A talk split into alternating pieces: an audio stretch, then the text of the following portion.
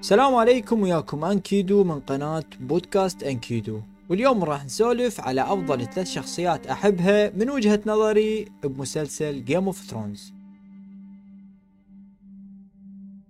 الشخصية الأولى واللي هي الشخصية اللي يحبها أغلب متابعين هذا المسلسل واللي هي شخصية جون سنو.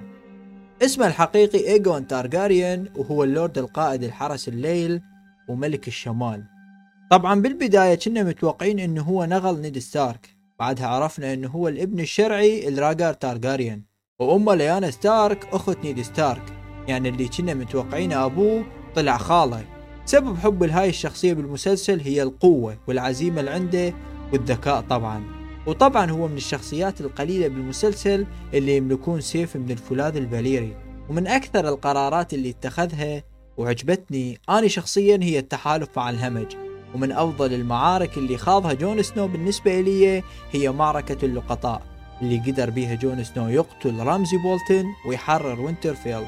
نهايته بالمسلسل كلش عجبتني وخاصة اللقطة الأخيرة من عبر هو والهمج خارج جدار. حسيت إنه جون سنو هذا مكانه الحقيقي.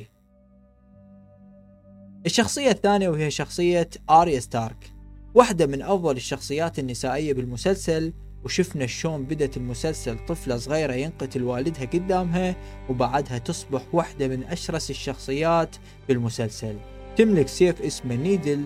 طبعا كان هدية من أخوها الغير شقيق جون سنو. كلش حبيت شخصيتها وخاصة لما راحت البيت الرجال عديمي الوجوه أفضل لقطة حبيتها لآريا ستارك هي لما قتلت والدر فراي. نهايتها بالمسلسل حبيتها وحسيتها أفضل نهاية لمثل هيك شخصية. الشخصية الثالثة واللي هي شخصية تايوان لانستر. وهو لورد كاسترلي روك واللي يعجبني بيه إنه هو حذر مهيمن وما يرحم وذكي.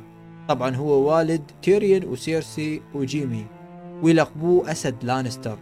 وزوجته كانت جوانا لانستر أما بالنسبة لأبوه فهو الفقير أبو قلب الطيب تيتوس لانستر. أفضل لقطة تايوان لانستر هي لحظة موته بالمسلسل. ونهايته كانت أكثر نهاية محببة إلي. وشفنا شلون ماتت هاي الشخصية القيادية الذكية بطريقة مهينة وكلش تريح قلب المتابع.